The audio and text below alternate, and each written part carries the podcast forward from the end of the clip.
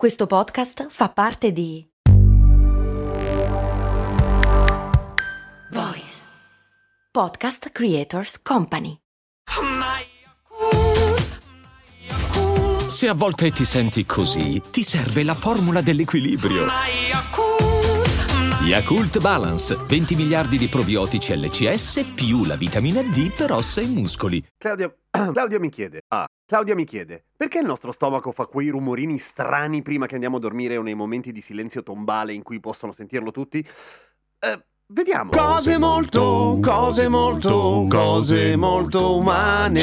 Allora, perché fa rumore la nostra pancia? Potremmo riassumere così. Beh, prima bisogna cercare di capire almeno a grandi linee come funziona la digestione, ok? Perché noi infiliamo delle cose in bocca, poi alla fine, dopo tipo tra le 30 e le 40 ore, escono queste cose in forma molto diversa. Ma non è quello lo scopo, cioè, nel senso, quello è un byproduct, uno scarto. La vera magia, naturalmente, è il fatto che riusciamo a trasformare una pizza in energia per campare. Non è male, lo fanno un sacco di cose, lo fanno un sacco di specie, però comunque è qualcosa di oggettivamente figo. E come funziona? Succede che noi infiliamo in bocca qualcosa che è del cibo a forma di cibo e farà un viaggio di 9 metri che durerà appunto tra le 30 e 40 ore, che comincia nella nostra bocca. Ma la digestione comincia un pochino prima in realtà, nel senso che già nel momento in cui vediamo il cibo o nel momento in cui stiamo per iniziare a mangiare, ad esempio le nostre ghiandole salivarie si attivano e iniziano a produrre bava, la famosa acquolina in bocca. E la saliva è fondamentale nel processo della digestione perché è la prima trasformazione del cibo, da cibo a bolo. Lo facciamo ovviamente masticando e sminuzzando il cibo, ma impastandolo, scusate, fa schifo, ma è così, con eh, la saliva trasformandolo in una bella pallotta di cibo informe che andiamo a mandare giù per il nostro esofago. L'esofago è un tubo lungo tipo 25 cm che collega la nostra bocca allo stomaco, lo sappiamo tutti. Ha delle particolarità l'esofago. Per esempio, noi mandiamo giù e la roba arriva nello stomaco evidentemente,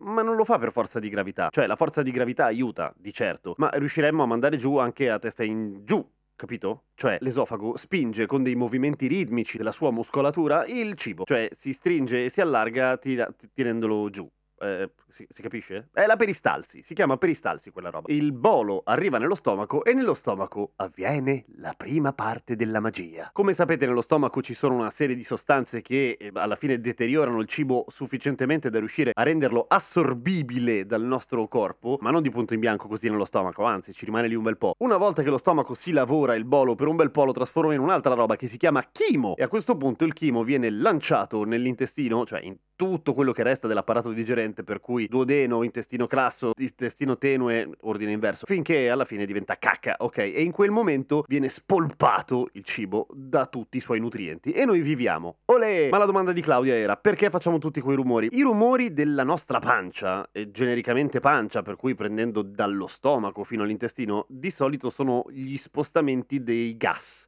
che possono essere aria ingerita oppure gas prodotti appunto dalla digestione. Abbiamo dedicato più di una puntata al magico potere delle scorregge. La numero 38 che eh, in realtà parlava dell'amantino che ha come potere segreto le scorregge, ma questo forse è un po' laterale, ecco. Oppure la 45, il segreto delle scorregge ninja, silenziose e letali. Ma vabbè, insomma, lì si spiega un po' come si formano i gas, però comunque in linea di massima, nella pancia ce ne sono tanti. E in realtà fanno sempre rumore, nel senso che mettendoci tra le 30 e le 40 ore tutto il processo digestivo, non è mai realmente spento, non è mai realmente inattivo il nostro apparato digerente niente. Per cui non è che fa più rumore quando abbiamo bisogno che non ne faccia. Fa rumore più o meno sempre, solo che lo sentiamo di più nei momenti di silenzio e ci facciamo caso soprattutto se qualcuno ci ascolta e pensiamo di aver fatto una figura di merda. Però quello ha più che altro a che vedere con la distorsione cognitiva. È vero è che quando abbiamo molta fame in genere lo avvertiamo di più, perché tendenzialmente abbiamo lo stomaco vuoto e il cibo non è che toglie l'aria, ad esempio, però fa un po' da marmitta, cioè attutisce il suono, assorbe il suono, è come se mangiassimo uno studio radiofonico radiofonico che è fonoassorbente e non faremmo tanto rumori. Beh, poi moriremmo però. Comunque, mangiare quando si ha fame e, e si inizia a fare quei rumori di solito è una buona cosa perché attutisce i suoni. Ma proprio perché i borborigmi, così si chiamano i suoni che fa la nostra pancia, sono gli unici che in fondo non possiamo controllare, sono anche quelli socialmente più tollerati. Cioè è diverso fare un rumore con la pancia quando stai facendo un colloquio di lavoro piuttosto che scorreggiarsi addosso. Ammetterete. Nel senso che il primo magari riesce anche a strappare un sorriso, nessuno ti guarderà male perché la tua pancia fa rumore.